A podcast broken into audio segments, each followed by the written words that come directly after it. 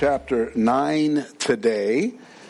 The first eight chapters of Romans, Paul explained how the world was condemned. What happened at the beginning and how it continued over um, through today. The, our, the fact is, we need a Savior. And it doesn't matter if you're Jew or Gentile, we need a Savior.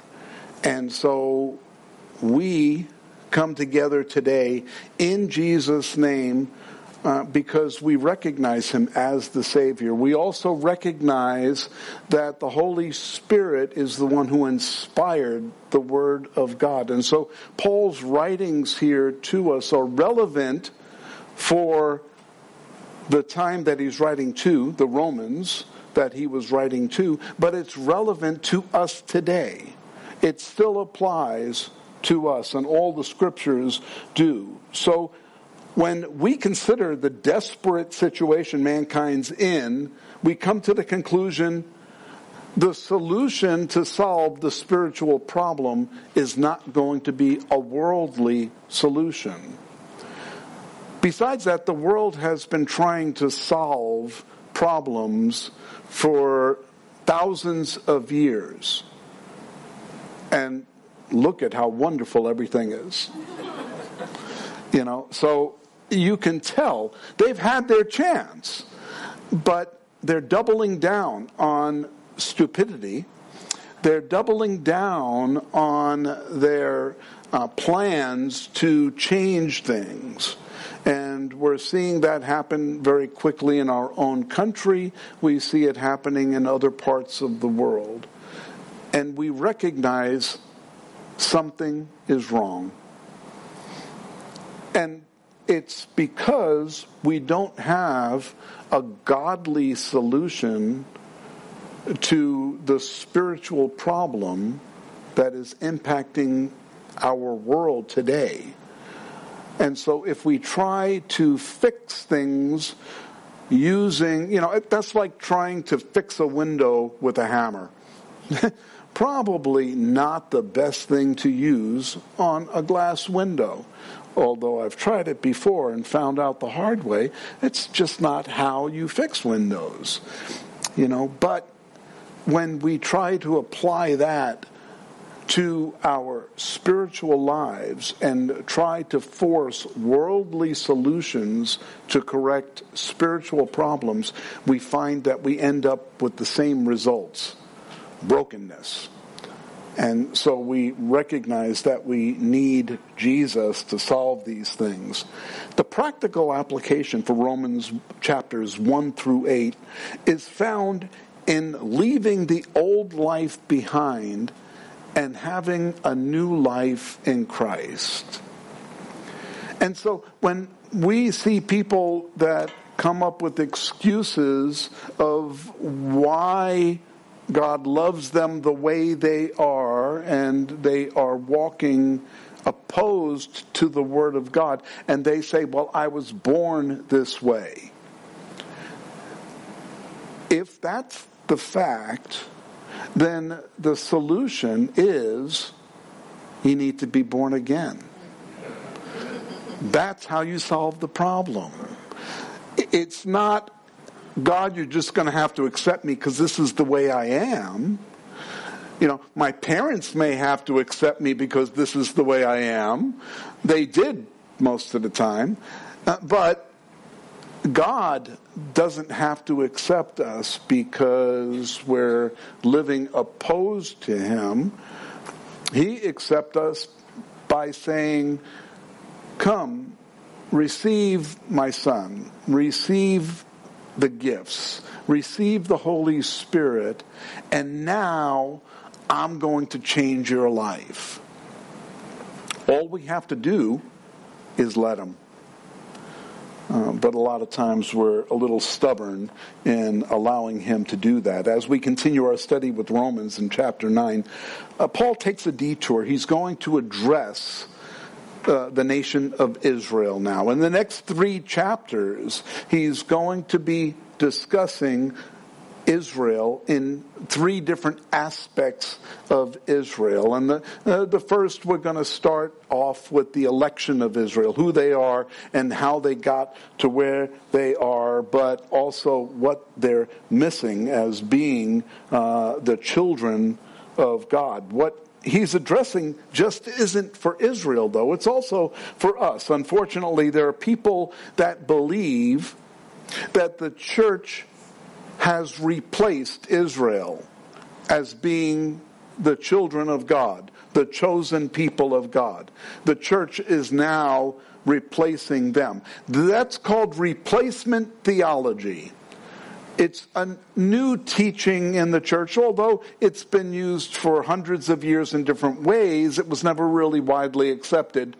But now, just like anything else, it's being widely accepted in the church. And there are many churches that support the idea of replacement theology. But it doesn't fit in the scriptures. The scriptures tell us that's not what it's about. And that's part of what we're going to see here in chapter 9. So the next three chapters is going to explain why that teaching, replacement theology, is not in line with what Paul is teaching, what the Holy Spirit is telling us through the scriptures. He's going to remind us what the Old Testament says. The Old Testament prophets wrote about the nation of Israel. He's going to remind us in the scriptures so that we get a bigger picture of what actually is going on. This is important because he is defending the character of God in these scriptures. And it's not that God needs a defense. God is supreme. He doesn't need a defense. But Paul, in his love for people, in his love for his nation, he wants to provide an explanation to them, giving them insight into what they were missing as a church, as a group of people that are supposed to be living for God. He wants to pour into them and open their eyes as his eyes have been opened. We know that Paul was a Pharisee that was persecuting the church until Jesus interrupted his trip to Damascus and made him realize you're doing the wrong thing. That's not something that I would want you to do. Although he fully believed what he was doing was for God. He fully believed it in his heart. But he came to understand how misguided he was. So he's now going to address this line of thinking. Uh, how can we place our trust in God if he's going to break his promises? He's going to address that. How can we believe that God chose the nation of Israel but then turned his back on the nation of Israel? That isn't a God that I would want to follow. That means at any given time, he can turn his back on me if he made a promise to me and then say, Well, I'm God, I can do what I want. Unfortunately, a lot of people believe that out there. They also believe that they're not good enough to get into heaven. Well, at least they're correct on one thing. No one is good enough to get into heaven. And so that's why God made a way. So today's message is titled, Elect Does Not Mean Exempt. As we resume our study through the book of Romans in chapter 9, we're going to pick it up in verse 1, where we read, I tell the truth in Christ. I am not lying. My conscience also bearing me witness in the Holy Spirit that I have great sorrow and continual grief in my heart. For I could wish that I myself were accursed from Christ for my brethren, my countrymen according to the flesh, who are Israelites, to whom pertain the adoption, the glory, the covenants, the giving of the law, the service of God, and the promises, of whom are the fathers, and from whom, according to the flesh, Christ came, who is over all, the eternally blessed God. Amen. And so here Paul starts out telling us how his heart was breaking for his Jewish friends, for the Israelites that he had grown up with, for those people that are supposed to be devout followers of God, but they missed the point where God came into contact with human beings, the Messiah. Now, they believed that there was going to be a Messiah. They just didn't believe he was going to look like Jesus. They believed he was going to be different. They believed he was going to come and conquer all the enemies of the Jews and then establish himself king over all. Well, I got good news. He is king over all. And he's going to come and establish that kingdom.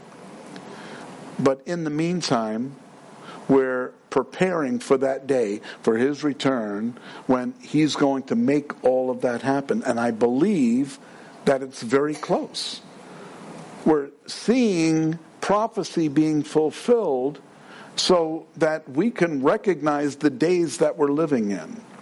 Is that important? Well, since almost 30% of the Bible is prophecy, should we just throw it out? Oh, we're not going to talk about that.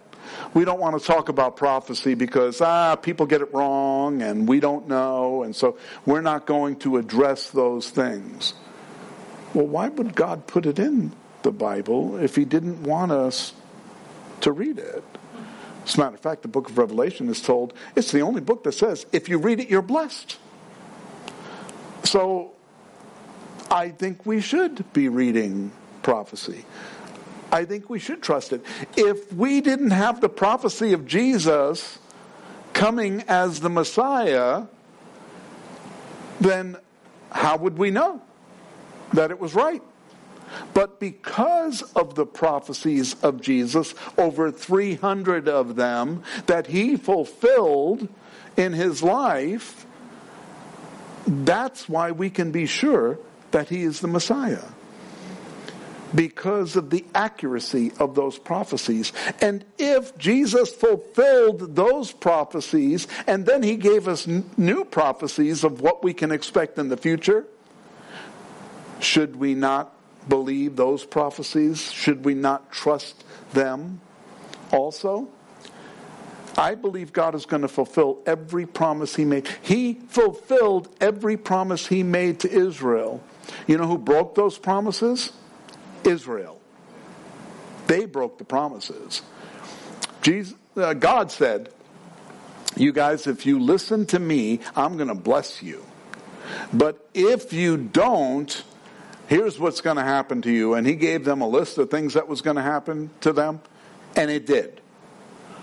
And then after they were in captivity and being persecuted, then they cry out, Oh God, why is this happening? Because you're stupid. That's why. You know, and, and, we can claim that for our own lives. You know, the whole name it and claim it thing? That's something we can claim, stupidity. Because there are times in our lives where we do stupid things, and then, why is that happening to me? Well, you're doing 95 in a 25, and you tried to take a right turn. And uh, yeah, the car rolled.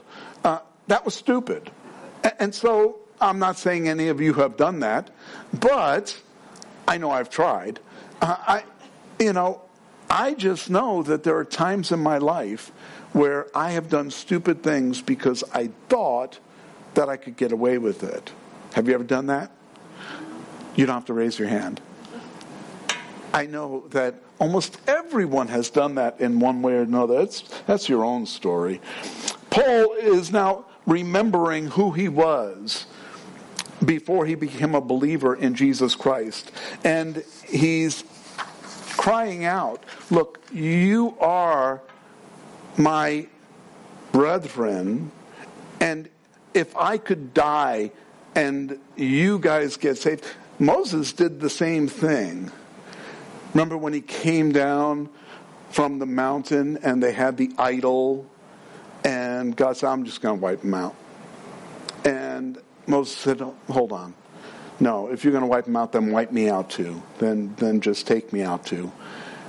And, you know, for me, if it was that choice, them or me, all right, they were nice, but um, you know, and so, but Paul really shows and demonstrates his love for his brethren. But Paul also remembers who he was and and what he did before he became a believer in Jesus Christ. So the Jews, they had all the blessings of God, yet they denied the Messiah, the God who saved them. And so, did God make a mistake by choosing the Jews? Well, we're going to continue reading about that. Verse 6 says, But it is not that the word of God has taken no effect. For they are not all Israel who are of Israel, nor are they all children because they are the seed of Abraham.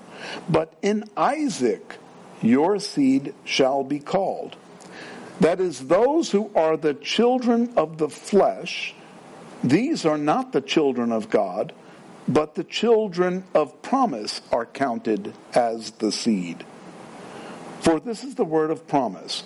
At this time I will come and Sarah shall have a son.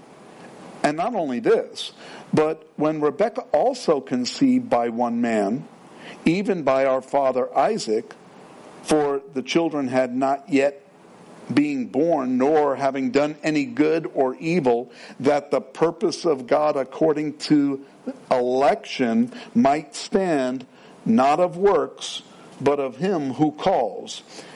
It was said to her, The older shall serve the younger. As it is written, Jacob I have loved, but Esau I have hated. And so now Paul goes all the way back to Abraham and Isaac and Jacob. He goes back to the founding fathers. Remember, there was no children of Israel at this point. Abraham was not a Jew, but Abraham was the father of the faith. Uh, where was Israel started? Jacob was renamed Israel. And so it started with Abraham having a son, but he had two sons. He had Ishmael, who was the son of the flesh. You see, him and Sarah, they were old. Can you imagine being 90 and hearing, okay, you're going to have a baby? What? What? I, I, no. You know, I, I just don't see that happening. Well, you're going to have a child. And, you know, so years later, it didn't happen. And Sarah says, well, just take my handmaiden and, you know, go into her, take her as your wife, and have a child. And so Ishmael was born. And then God came to them and said, I didn't need any help.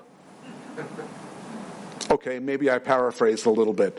But God told them that that wasn't the seed he was planning on using. That Isaac was going to be born of Sarah, and that's where the seed was going to be born. So here, God didn't even address it. He said in Genesis 22 2, He said, Take now your son your only son. And so he recognized Isaac as the son of promise. Ishmael was not considered a son of promise. It was a son of the flesh. That was the mistake you made. thinking that you could help me out and, and solve this generational problem. I've already got it figured out. But you know, that wasn't the end of it. All, all of them had problems figuring Jacob, you know, who was supposed to be, you know, over his brother Esau, he was going to be first. Well, he was born second, so Esau was the oldest. He got the birthright.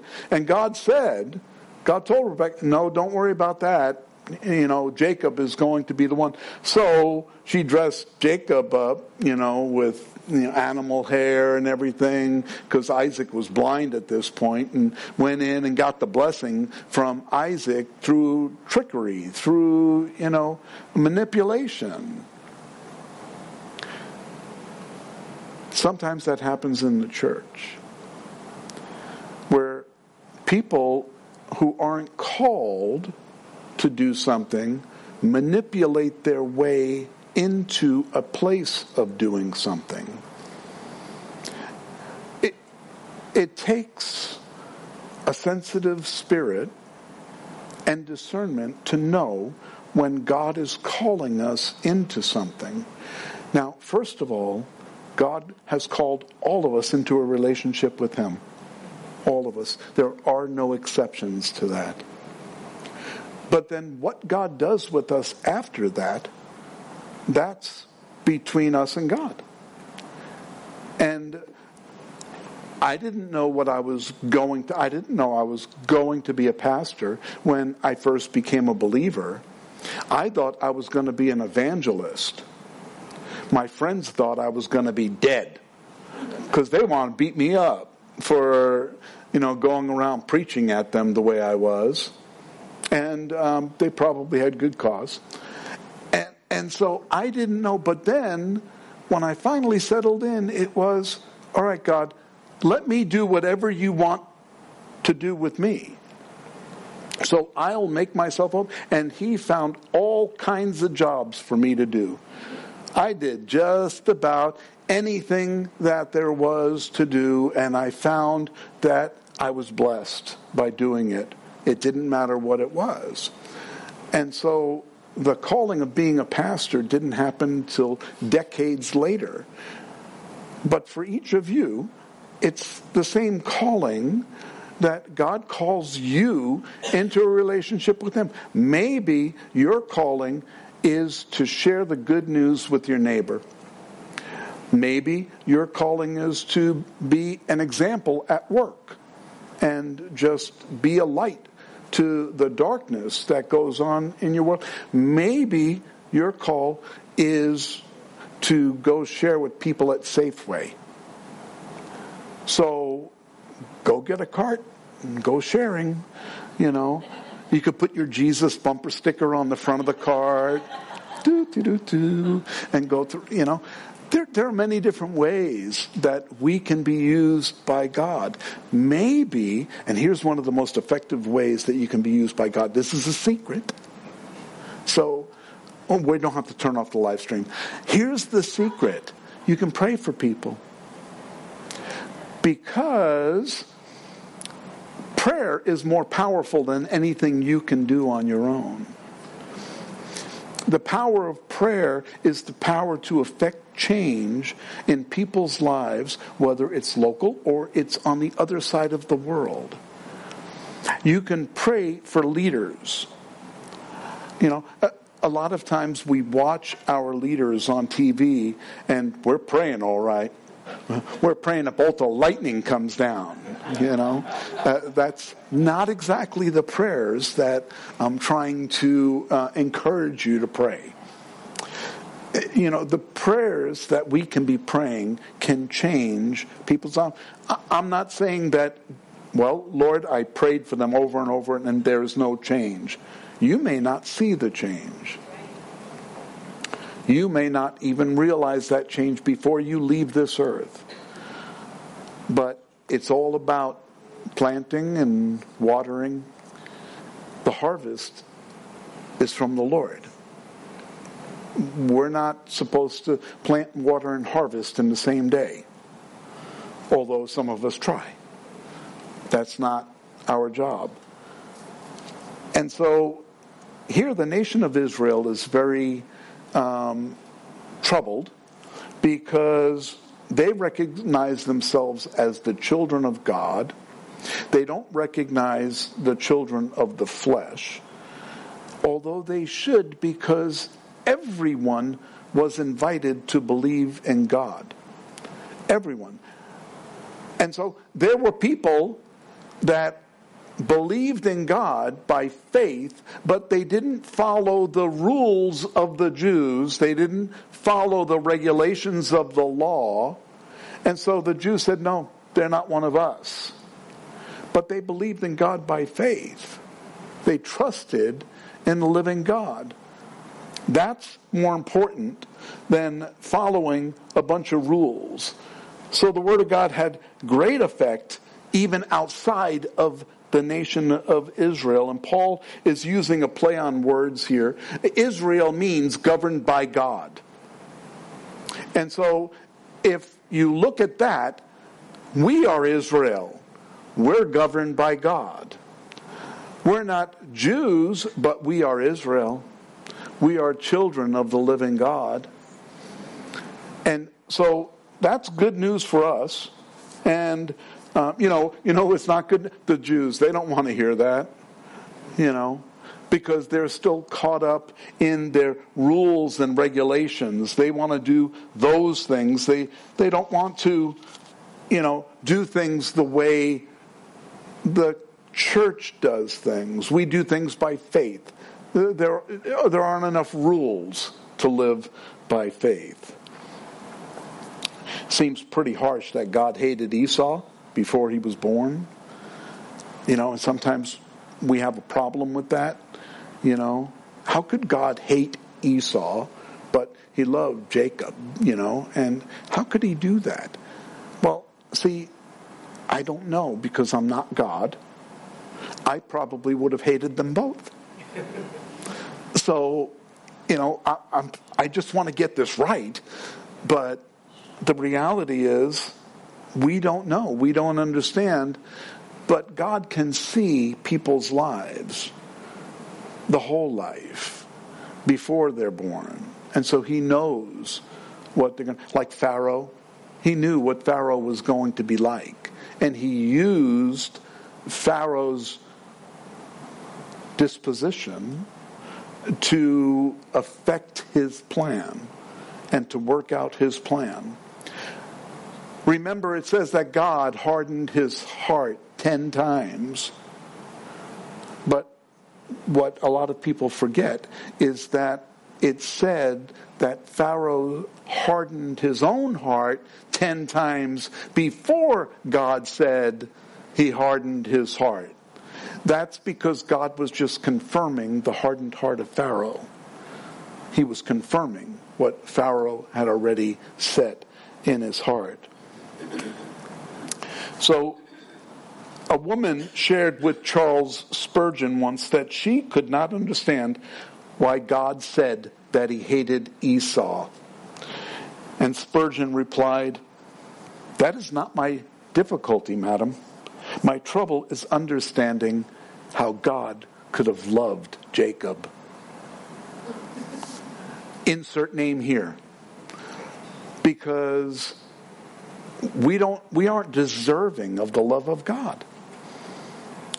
It's the same for us. We don't deserve it. We're not perfect. We're not good enough. But he loves us anyway. And so when we look at things in that light, it changes our aspect of who God is, how God loves. Also, whenever we see someone out on the street, we can know immediately that God loves them regardless of the condition of their physical structure. Regardless of what they're doing in their lives, God still loves them. God loved Paul when he was Saul when he was killing Christians. He loved them so much that he saved them. And then he had them write one third of the New Testament. You know? So uh, we don't see things the way God does. And so we just have to trust that what he's doing is right. What shall we say then? Is there unrighteousness with God? Certainly not. For he says to Moses, I will have mercy on whomever I will have mercy, and I will have compassion on whomever I will have compassion. And so then it is not of him who wills, nor of him who runs, but of God who shows mercy.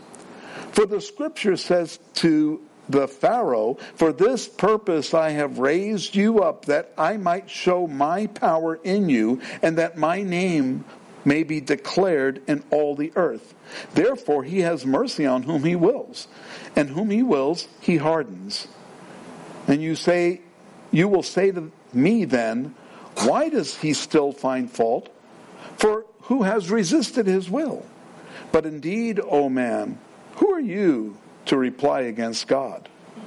Will the thing formed say to him who formed it, Why have you made me like this? Does not the potter have power over the clay from the same lump to make one vessel for honor and another for dishonor? What if God, wanting to show his wrath and to make his power known, endured with much long suffering the vessels of wrath prepared for destruction, and that he might make known the riches of his glory on the vessels of mercy, which he has prepared beforehand for glory. Even us, whom he called, not of the Jews only, but also of the Gentiles. Wow. That's good news. We are called, and He wants to bestow His mercy on us to glorify Himself. He wants to show His grace in our lives so others can see it. Can we see His wrath in people's lives? Not so much. Really, we're seeing the wrath of man more than we're seeing the wrath of God. We just see ignorance in people's lives. We see pride in people's lives. We see people who live according to themselves that are proud of that. Pharaoh was a great example of this. Proud guy. And just living proudly. The whole world bowed to Pharaoh. And God gave him chances. Hey, listen. But what was he doing? He was using his wise men, his magicians, to duplicate some of the very things that God was doing to show, oh, do you think that's good? Well, I can do I can do that. Watch my guys, they can do this too. And so he was almost putting himself at the level of God saying, I, I can do these things too. But we can sometimes do that too when we judge someone wrongly. When we decide that someone doesn't do things the way we expect them to. Someone doesn't do things my way or God's way. Well, God's way according to what I think God should be doing. Quite often, we make judgments on people that are still in their second grade of their spiritual lives. They haven't graduated yet to becoming perfect like we are. you know, they're still working on it. And, and so we judge them as, oh, you know what, you've got this wrong. You know, you shouldn't be doing this. You shouldn't be doing that.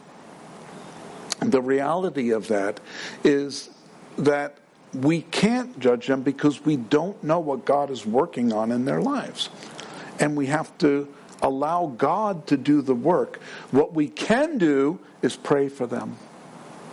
We can pray that you know, if there's something that isn't right, pray that God would reveal that to them so that they can make a change. Remember how uh, the disciples were like, hold on, there are people casting out demons and healing people in your name, and we don't know who they are. We don't have their names. They don't have an ordination certificate. They didn't go to our university. You know, what are they doing? They're out there. Remember Jesus' response? Those who are not against us are for us. And it's like, hold on, but they don't do the same things we're doing. They don't worship the same way we worship. And I really have to stop and pause and say, okay, God, where, how do I extend that type of grace in my own life? How do I recognize that people are not all at the same level at the same time? As a pastor, this is easier to see because I deal with so many people, not just this church, but I know people from many churches. And I interact with people from all over the valley that are Christians. And I look and I say, okay, they're not doing this the way I would do it, but does that mean they're wrong? So I, am not going to adopt their ways. They can continue on doing what they're going to do. But if the Holy Spirit is leading me to do this, this is what I'm going to do. And that's how come there are different churches that do different things.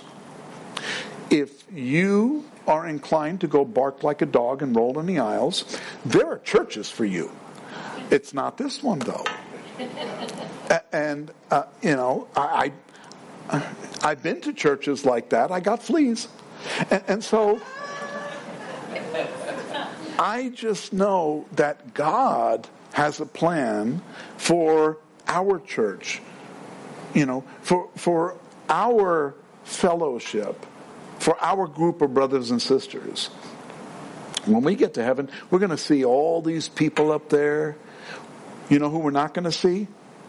We're not going to see people that never received Jesus Christ as Lord and Savior. They won't be there. But everyone that is there, will be someone who at some time we're going to say, I remember seeing you. I, you made it? We're not going to say that. We may think it, but I, we're not going to say that. Have you ever felt like you were one of those vessels that were created for dishonor? You know, sometimes I've felt that way in my life. Like, oh, I, I just, you know, feel that way, Lord. Sometimes we have to go through some stuff in our lives so that God can show His power and His glory in our lives. We have to go through the struggle so that not only other people can see the struggle that we've gone through and the work that God has done in our lives, but that we can see it, that it builds our faith, that it restores our hope, and that it strengthens us as we walk with Him. And so then the next thing that comes along, it doesn't knock us down as hard. It may take the wind out of us, but we stand and we continue on. And that's how God does things. There's nothing that happens to us that doesn't happen to the people in the world. The only thing I don't understand is how do they deal with it? How do they live through those struggles? How do they endure without God, without having a hope that goes beyond this world? We can rest assured nothing is happening to us that doesn't happen to those other people. Verse 22 What if God, wanting to show his wrath and to make his power known, endured? Oh, I read that. Okay. 25. And he says also in Hosea, I will call them my people who were not my people, and her beloved who was not beloved. Folks, that's us. We aren't Jews unless you are, and then you're exempt. Uh. And it shall come to pass in the place where it was said to them, You are not my people, that they shall be called sons of the living God. That's good news for us. We're, we're right there. Isaiah also cries out concerning Israel Though the number of the children of Israel be as the sands of the sea, the remnant will be saved. For he will finish the work and cut it short in righteousness, because the Lord will make a short work upon the earth. And Isaiah said before, unless the Lord of the Sabbath left us a seed, we would have become like Sodom, and we would have been made like Gomorrah. What shall we say then? That the Gentiles who do not pursue righteousness or did not pursue righteousness have attained to righteousness, even the righteousness of faith? But Israel, pursuing the law of righteousness, has not attained to the law of righteousness. Why? Because they did not seek it by faith, but as it were, by the works of the law. For they stumbled at that stumbling stone as it is written, Behold, I lay in Zion a stumbling stone and rock of offense, and whoever believes on him will not be put to shame. And so that rock of offense is Jesus. And that stone was there for the Jews to trip over, and boy, did they trip over it. You see, they didn't attain righteousness because they were trying to do it through the law. By obedience to the law, they believed they attained righteousness. For us, who don't attain righteousness through the law but by faith, we receive righteousness, the righteousness of God. But does that mean that the law is separate from us? Well, no. We fulfill the law not righteously or rigorously to do the law to attain righteousness. The law is a byproduct of our faith. So when we, by faith, live by the law, not saying the Ten Commandments, but all the law, all the scriptures. When we live by that, all, all of the scriptures can be summed up in two commandments love the Lord your God with all your heart, mind, and soul, and love your neighbor as yourself. And all the law is wrapped up into those two because we're not going to lie, cheat, steal, murder our neighbor when we are living for the Lord. And when we're living for the Lord, we're going to put Him before everything else in our lives. And so if we do those two things, we're fulfilling the law, but it's not just for the sake of righteousness that we're fulfilling the law. We're doing it as a byproduct of our faith and who Jesus is. And so we live for Him, and then we fulfill the righteous requirement of faith and then the law. All wrapped up in that. It's how God created things. It's His will for us to do it that way. We close with this question where do we place our faith? Israel are the chosen people, but a majority of the Jews have ignored the call of God on their own life. They would rather obey rules and laws rather than obeying God and rather than believing in what He told them. That's a reminder for us. Elect does not mean exempt. We may be the elect, but that does not make us exempt from his scriptures. If we place our faith in the finished work of Jesus on the cross and we become the living children or children of the living God.